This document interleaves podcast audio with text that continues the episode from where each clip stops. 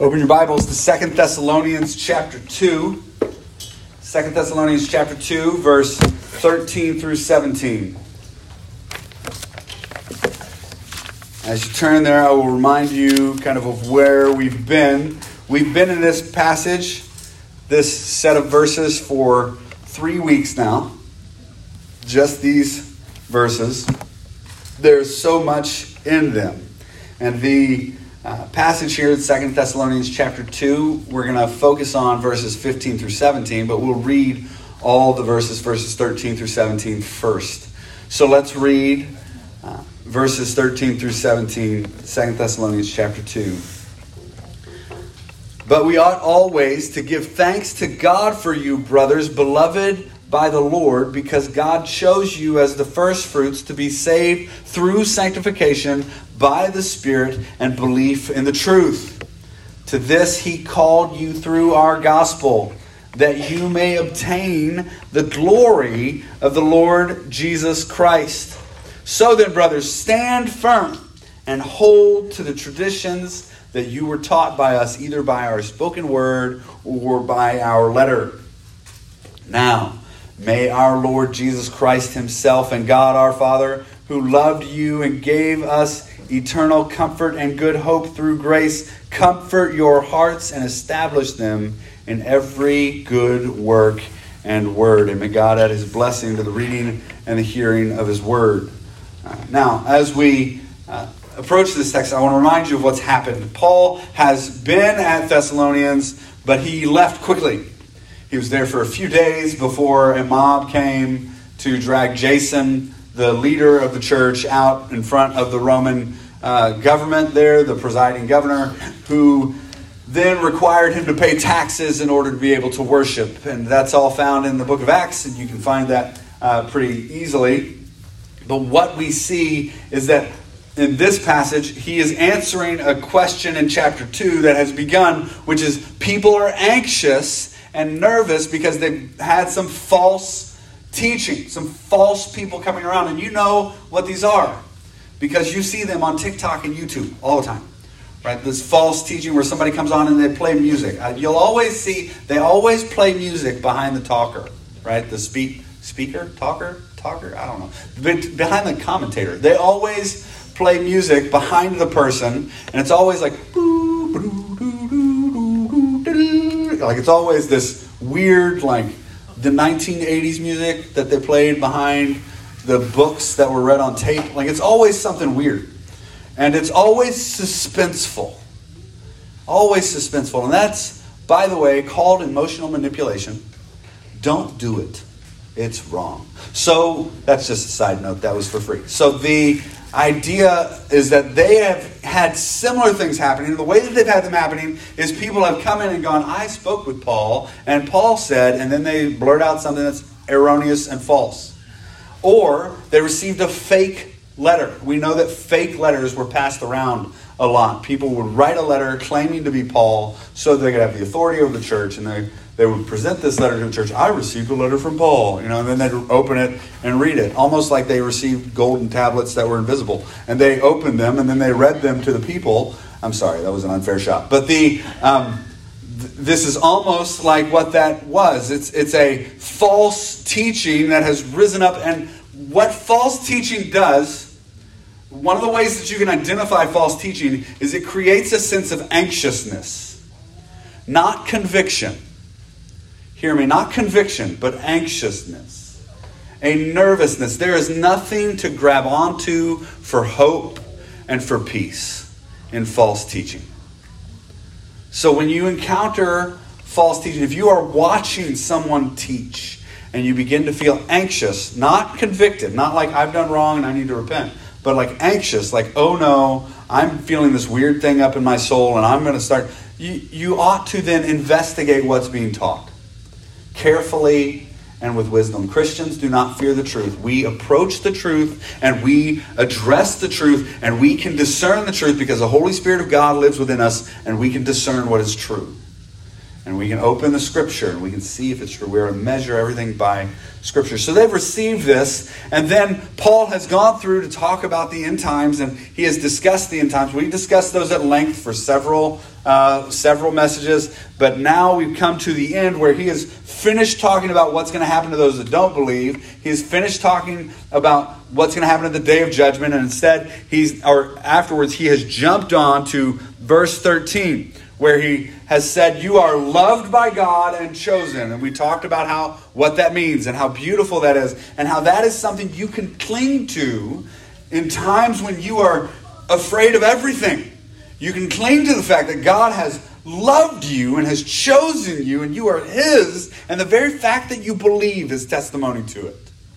So we can cling to that. We can cling to that. And then then last week we talked about how it's through sanctification in the Spirit and belief in the truth that that came to you. So holiness matters, and you become holy by the Spirit moving in you. So the Spirit of God moves in you to sanctify you. We call this regeneration. And there is a belief in the truth that you have. You believe in the truth. God is active, you are active. It's beautiful. And it's this beautiful interplay. And into that salvation, we talked about this last week as well. You were called through the gospel so that you may obtain glory. And we talked about glory being the revelation of who you are. Glory is reality. You want to know who you are, get to know Jesus.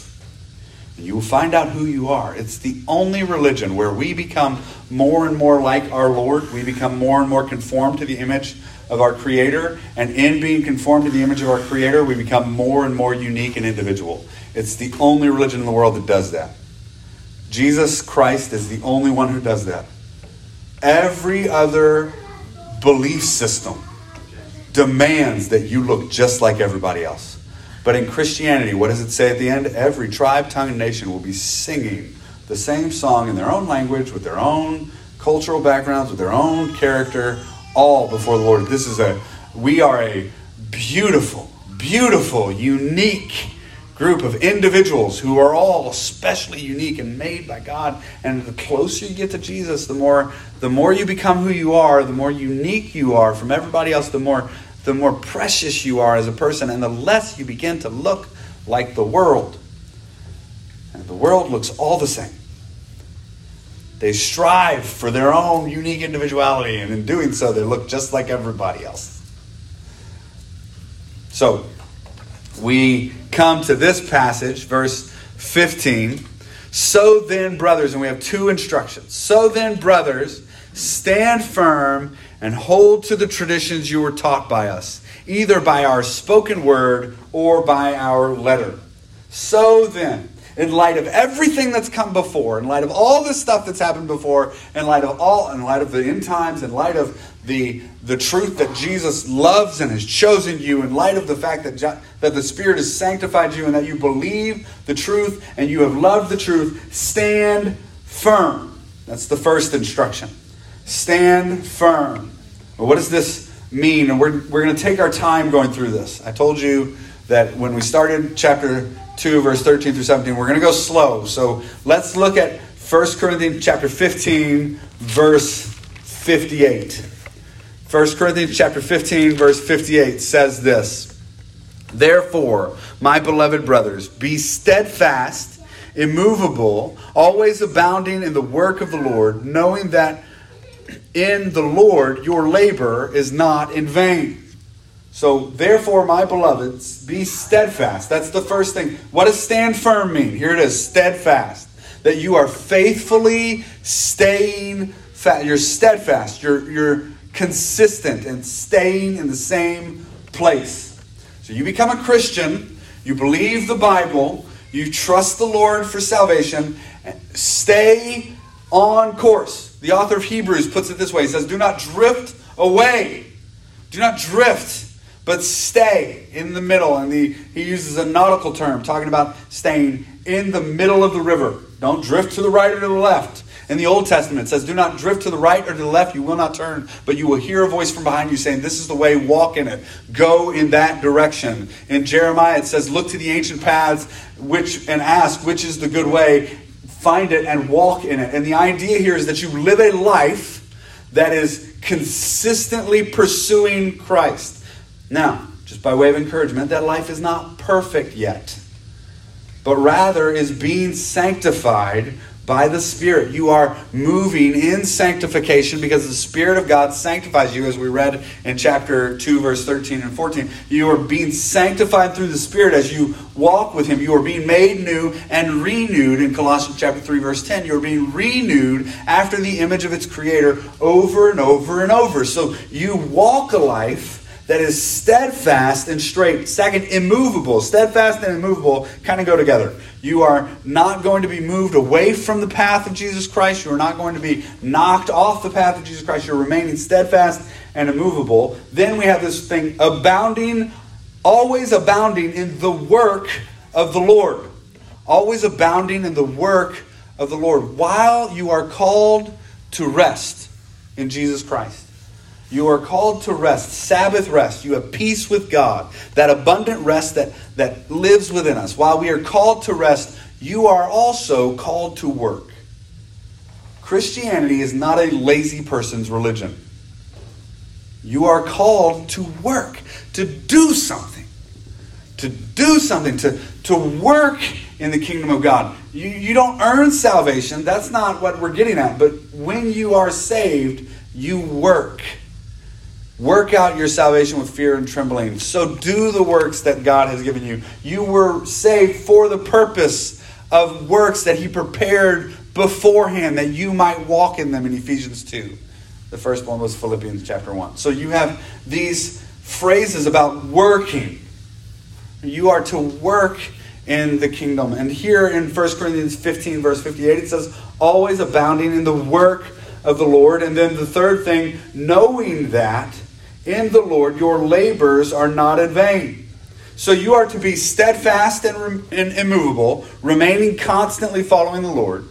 Second, you are to be uh, working in the kingdom, actively doing what is good, actively striving towards holiness. Just so you know, holiness doesn't come on accident. Nobody stumbles into righteousness. Not how that works. You don't accidentally suddenly read your Bible. Right? You don't accidentally set a time to fast. Like, that's not how that works. You purposefully pursue what is good. You can stumble into sin. That can happen. But you can't stumble into that which is good. You have to do the work. You have to do the work. It takes effort, and a delightful effort it is, by the way. A joyous effort it is. One that makes you overjoyed and happy and filled with the love of Christ. And then the third thing is knowing, knowing that the Lord, that the that in the Lord your labor is not in vain. A mind that is stayed on Him, having a mind that is focused on Him, recognizing that you are not living in vain, but rather you are holy and righteous and good and have and, and have been made so by Christ and therefore pursue him. Flip over to Ephesians chapter 6 verses 10 through 20. You all know this passage well. This is the armor of God. So, how else do we stand firm? Well, here's one of the active ways that we do it. Ephesians chapter 6, verse 10 and through, through 20 says, Finally, be strong in the Lord and in the strength of his might. And I just want you to note what he tells you to do. Put on the whole armor of God that you may be able to stand firm against the schemes of the devil. For we do not wrestle against flesh and blood, but against the rulers and against authorities and against cosmic powers over this present darkness, against the spiritual forces of evil in the heavenly places. Therefore, Take up the whole armor of God that you may be able to withstand in the evil day, having done all to stand firm. Stand therefore, having fastened on the belt of truth, having put on the breastplate of righteousness as shoes for your feet, having put on the readiness of the given by the gospel of peace, In all circumstances, take up the shield of faith with which you can extinguish all the flaming darts of the evil one, and take the helmet of salvation, the sword of the Spirit, which is the word of God, praying at all times in the Spirit with all prayer and supplication to that end. Keep alert with all perseverance making supplication for the saints and also for me that my word that words may be given to me in opening my mouth boldly to proclaim the mysteries of the gospel for which I am an ambassador in chains that I may declare boldly as I ought to speak. So standing firm means those things. It means those things. It means it means putting on the armor of God. It means battling against the adversary. It means standing in righteousness. It means knowing the word of God. It means wearing the breastplate of righteousness, trusting that Jesus has covered your heart. It means living out life in peace with, the, with your feet shod with the gospel of peace. It, it means putting on the helmet of salvation where your hope and your mind is focused on eternity. It means all of those things. That's what it means to stand firm. So when Paul tells the Thessalonians, look, stand firm, what he's getting at is these things. That you would be steadfast and immovable, working to actively do good, knowing that a mind that is stayed on him is at peace and right so, what does stand firm not mean? Sometimes we can even grasp deeper what something means when we see what it does not mean. So, first, I would argue that standing firm does not mean tossed about by every wind of doctrine. That standing firm is contrary to being tossed about by every wind of doctrine, which we see in Ephesians chapter 4, verse 14, carried about by every wind of doctrine. And then we see it again in uh, 1 Timothy chapter 1, verses 3 through 4, where people were devoted to myths and numbers and genealogies and endless things like that. They were carried about by all these every wind of doctrine, anything new. And I just want to remind you of something that we say occasionally here truth always trumps ta-da. Like, ta-da. Truth always trumps ta-da. Right? It doesn't matter how many firecrackers you have or how incredible something looks. If it's new, that doesn't make it right. Truth trumps ta-da. It always has, it always will. Truth, mundane, everyday trudge of truth trumps ta-da, always. 1 Corinthians chapter 13 and 1 Timothy chapter 1 through 5, it to be steadfast seems or to be yeah, to be to stand firm seems also that you would live in love. The opposite is if I have not love, I'm a resounding gong or, or a clanging cymbal. Loveless people do not live in truth. And then remember back up in Second Thessalonians chapter 2, verse 10, where it said, uh, with all wicked deception for those who are perishing, for they refused to love the truth and so be saved. Those who are steadfast, who stand firm, love the truth. They love the truth.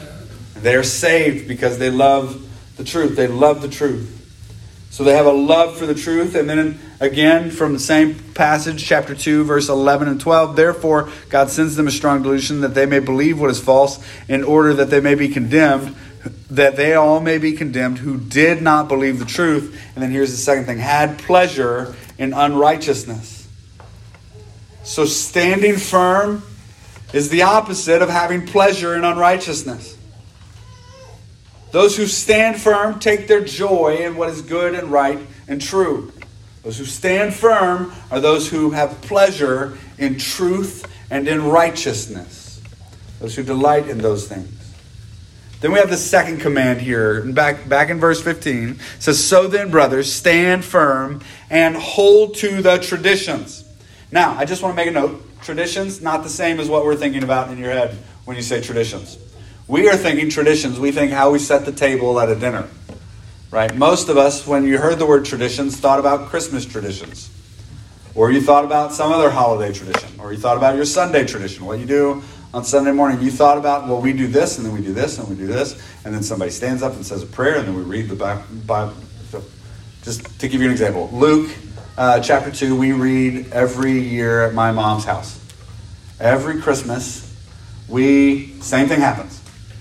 The children wake up way too early, and my mom does Santa with them. Don't worry, my kids know it's not.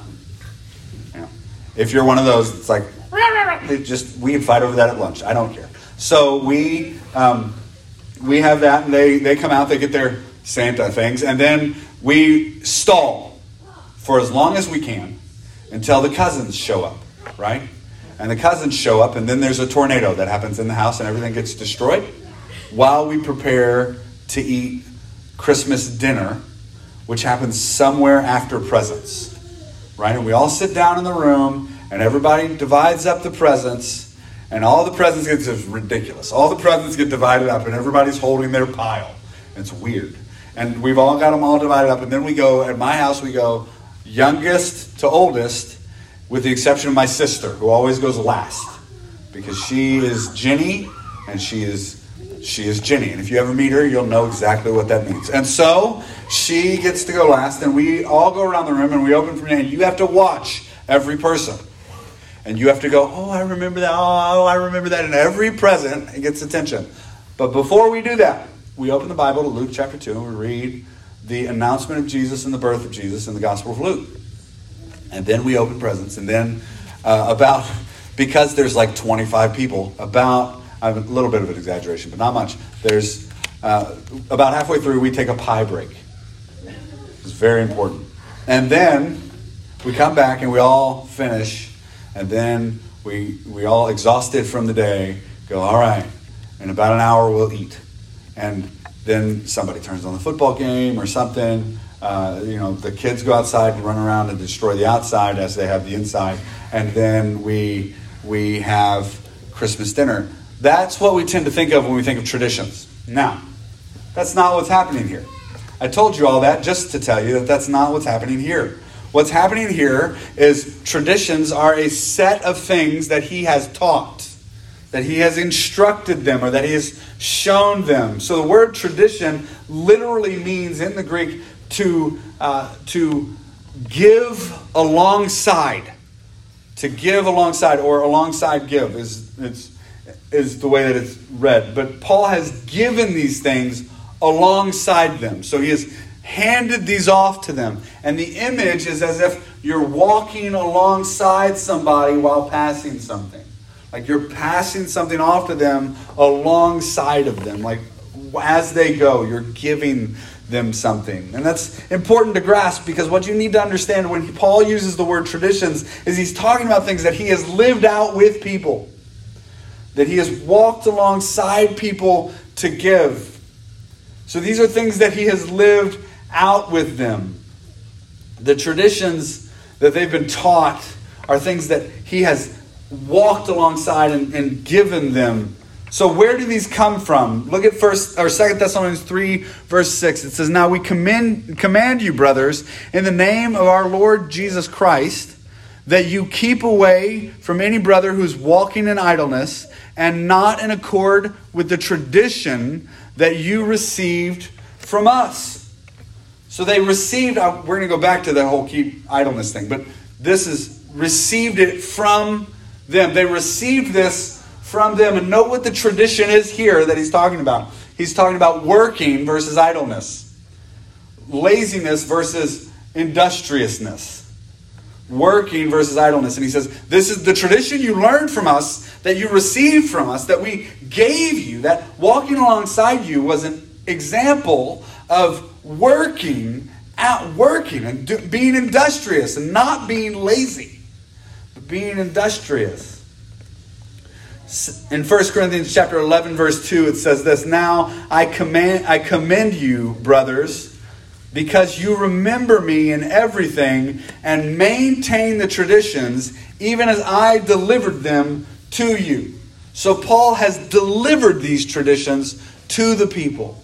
He has walked with them and understand it's important that we when we read this we understand he has walked alongside and modeled these things. He hasn't just given them a list. It's not like Paul just wrote down on a list and said, "Here's 20 things that you need to do" and then handed them to them. No, he literally handed he gave them to them, modeling them to them. We read this every every week when we do communion. We read about one of the traditions that he was giving them.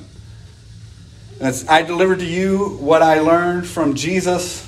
That on the night when Jesus was betrayed, he took the bread and having broken it, he said, he, and after giving thanks, he broke it and said, This is my body which is broken for you. And then he took the cup after supper, saying, This is the blood of the new covenant for you. This is the new covenant for you. He delivered these things to them personally. In a negative sense, you can also have worldly traditions. In a negative sense, you can also have worldly traditions, like in Colossians chapter 2, verse 8, where it says that there were worldly deceits that were taking people along and philosophies that were taking people along. In Matthew chapter 15, verses 3 through 6, Jesus confronts the Pharisees and, and says that their religious activities were making void the Word of God. So the world's traditions make void the Word of God. The things that the world tells you to pursue and to do make void the Word of God. And isn't that true? Don't you see that all the time? We see that all the time. God says you are this, and you say with the world, No, I am not. God says this, and the world says that you should hold to this ideology or this practice. In Galatians chapter 1, verse 4, traditions that bind men are also wicked. I thought that was fascinating. Traditions that bind men. Christians get blamed for binding men all the time. You just don't want me to live like I want to live. No, that's not. That, no, I want you to live for real. I don't want you to die. Like it's a different subject altogether. But Christians get blamed for this idea that somehow we bind men by a system of rules. And it's not true, it's just false. Christianity does not bind people, but it frees you to be who you are supposed to be. Without Christianity, without Christ, you can't be who you were designed to be. Without Christ, you can't be who you were designed to be, so you are bound. You are bound to behave and act the way the world tells you you must. And if, if somebody listening is not saved and does not understand this, I just want you to think about how ridiculous it felt the first time someone told you that their pronouns were something bizarre. The first time. That was the right response in your heart. That response that went, What? The defiance of truth is a tradition that will destroy the soul. The defiance of truth is a tradition that will destroy the soul. It contradicts and it binds you. It binds you and it ties you down. You can't be free. You can't forgive. You can't overlook. You can't live in freedom. But Christ frees you. If traditions bind you, if they bind you to something other than the Word of God and thereby the Spirit, then they're not profitable. If there's some sort of tradition or practice that you're holding on to that binds you to something other than the Word of God, then it is not profitable. For where the Spirit is, there is freedom. So, the third thing, to, or the fourth thing rather, to see about traditions here is that it is caught as well as taught. It is both taught Paul taught it to them, but it's also caught. Like they watch him model it. They watch him model it. Romans chapter 16, verse 17, we are, we are told, or chapter 6, verse 17, it says, We are told that we become obedient from the heart to the standard which you were taught. So, yes, it was taught, and they learned it, and then they became obedient. So their hearts learn the truth, your hearts learn the truth in Scripture, and then your hands follow suit, and you begin to obey. The heart affects the hands, so you begin to obey. In chapter in Romans chapter 16, verse 17, it says, "Watch out for those who teach contrary to what was taught." Again, it's taught. It is taught to you, and you can learn it, but it is also caught.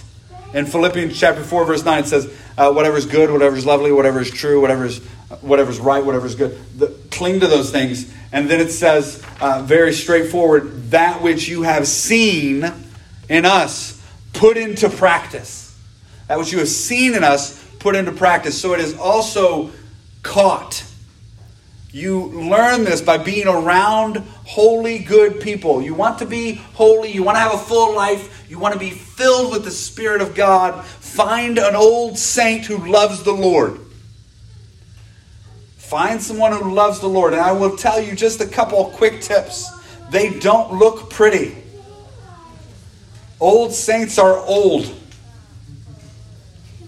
They are either old physically or they are old in soul. They don't look attractive to the world. They do not have great Instagrams. They are people who have who have walked life and you know them because you look at them and you go, Does he see my soul? Right? They've got those eyes that you talk to and you're like, He's looking right into my soul right now. They are godly men and women who know the Word of God, who pursue the Word of God, and who have no misgivings about their own greatness. They are not great. They know they're not great. They just know that they love a great God. Get around those people. Learn from those people. Be around people who are obsessed with the Word of God. Be around them. Now, the traditions are caught and given. So, what are the traditions that were given? Let's finish this morning by looking at several uh, passages. But let's read here first in verse 15. Just again, hold to the traditions that you were taught by us, either by our spoken word or by our letters. First, the tradition, the first and most form, and foremost uh, 1 Corinthians chapter 15, verses 1 through 11. Now I would remind you, brothers, of the gospel that I preached to you, which you received, in which you stand, and by which you are being saved, if you hold fast to the word that I preached to you, unless you believed in vain. And here we go. For I delivered to you as of first importance. This is the tradition that is first importance. This is what he delivered to them or gave to them as first importance. What I also received, here it is, that Christ died for our sins in accordance with the scriptures, that he was buried, that he was raised on the third day accordance with the scriptures, and that he appeared to Cephas, then to the twelve, then he appeared to more than 500 brothers at one time, most of whom are still alive at the point of writing this letter, though some have fallen asleep. Then he appeared to James, then to all the apostles. Last of all, as to one untimely born, he appeared to me also. For I am the least of the apostles, unworthy to be called an apostle because I persecuted the church of God. But the grace of God, I, but by the grace of God, I am what I am. And his grace towards me was not in vain. On the contrary, I worked harder than any of them, though it was not I, but the grace of God that is with me. Whether it, then it was I or they, so we preached, and so you believed. The first tradition and the most important one that you receive is that Jesus Christ died on the cross rose again, and then appeared to everyone, and then ascended into the heavens, and he's coming back. That is the first. That's the gospel. You are receiving that tradition first and foremost that your sins have been forgiven because he died for you. That you have been brought to life and real life, not the petty nonsense that the world tells us, but real life. Not just some side passion, but real life. The second thing that you are given here, the second tradition that we can see in the in Paul's writings is the word of God. 1 Thessalonians chapter 4 verses 1 through I mean chapter 1 verses 4 through 10 says this, "For we know brothers, loved by God, that he has chosen you." There's that same formula as 2 Thessalonians chapter 2 verse 13 because our gospel came to you not only in word, but also in power and in the Holy Spirit with full conviction. You know what kind of men we proved to be among you for your sake, that you became imitators of us and of the Lord, for you received the word in much affliction with the joy of the Holy Spirit, so that you became an example to all the believers of Macedonia, Macedonia and Achaia.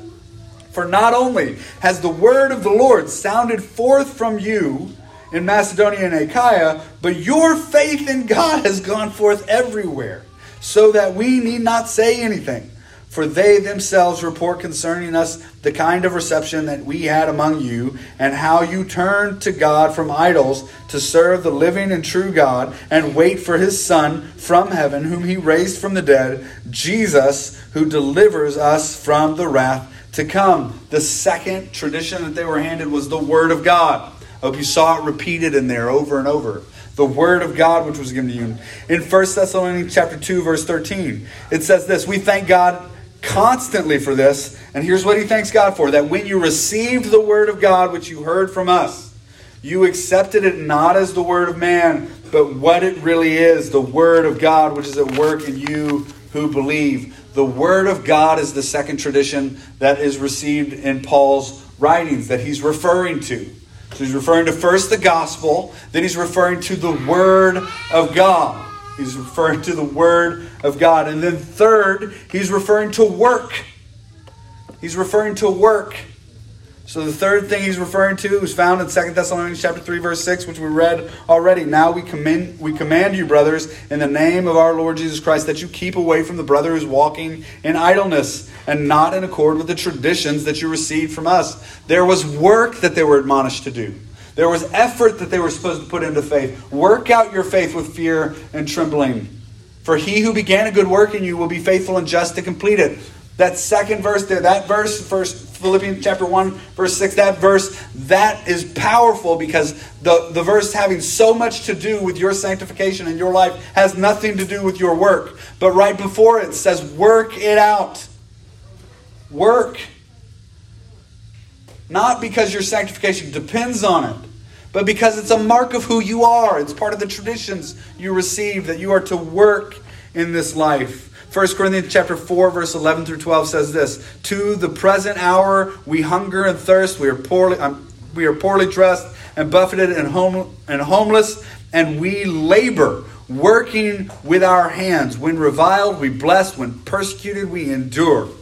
You are to work against the adversary. You are to work against the struggles of this life. You are to press against them in the joy and power of the Spirit. 1 Thessalonians 2, verse 9 says, For you remember, brothers, our labor and toil. We worked night and day that we might not be a burden to any of you while we proclaim to you the gospel of God. There's, there should be no place for a mooch in Christian community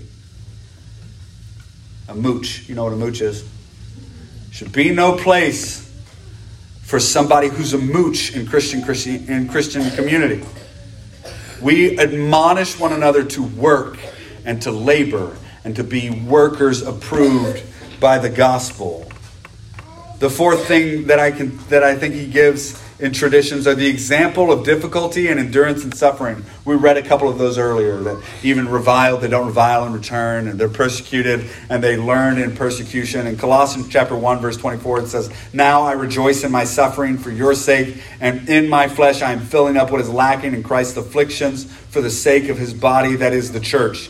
In 2 Timothy chapter 3, verse 11, it says, My persecutions and sufferings that happened to me at Antioch and Iconium and in Lystra, which persecutions I endured, yet from them the Lord rescued me. In Philippians chapter 3, verse 10, that I may know him and the power of his resurrection and may share in his sufferings, becoming like him in death. Understand, Paul saw that part of the traditions he was passing down to us was a sharing in the suffering of Jesus Christ, a being willing to be persecuted, indeed, a desire to endure through difficulty.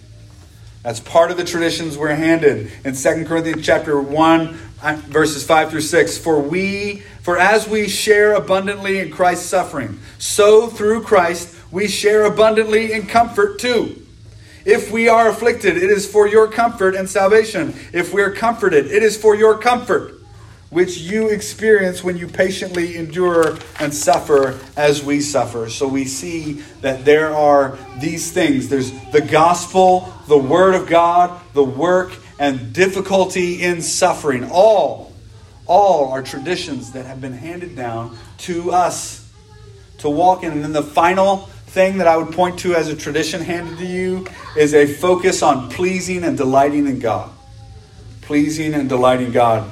1 Thessalonians chapter 4, verses 1 through 7 says it this way Finally, then, brothers, we ask and urge you in the Lord Jesus that as you receive from us how you ought to walk and to please God, you ought to walk and to please God, just as you are doing, that you do so more and more. For you know what instructions we gave you through the Lord Jesus. For this is the will of God, your sanctification, that you abstain from sexual immorality, that each one of you know how to control his own body in holiness and honor, not, not in the passions of lust like the Gentiles who do not know God, that no one transgress and wrong his brother in this manner, because the Lord is an avenger in all these things, as we told you beforehand and solemnly warned you. For God has not called us to impurity, but to holiness.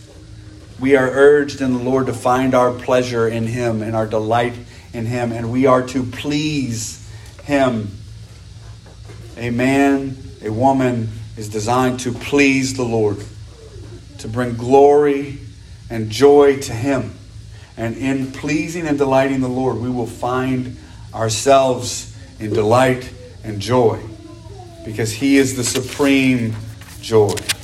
So the traditions that are handed down to us, according to Paul, seem to be the gospel, the word of God, work, the example of difficulty and suffering, a focus on pleasing Him. These seem to be the traditions that are held down for us to, or passed down for us to follow. They're given alongside us. And so then, brothers, stand firm and hold fast to the traditions that you were taught by us, either by our spoken word or by our letter.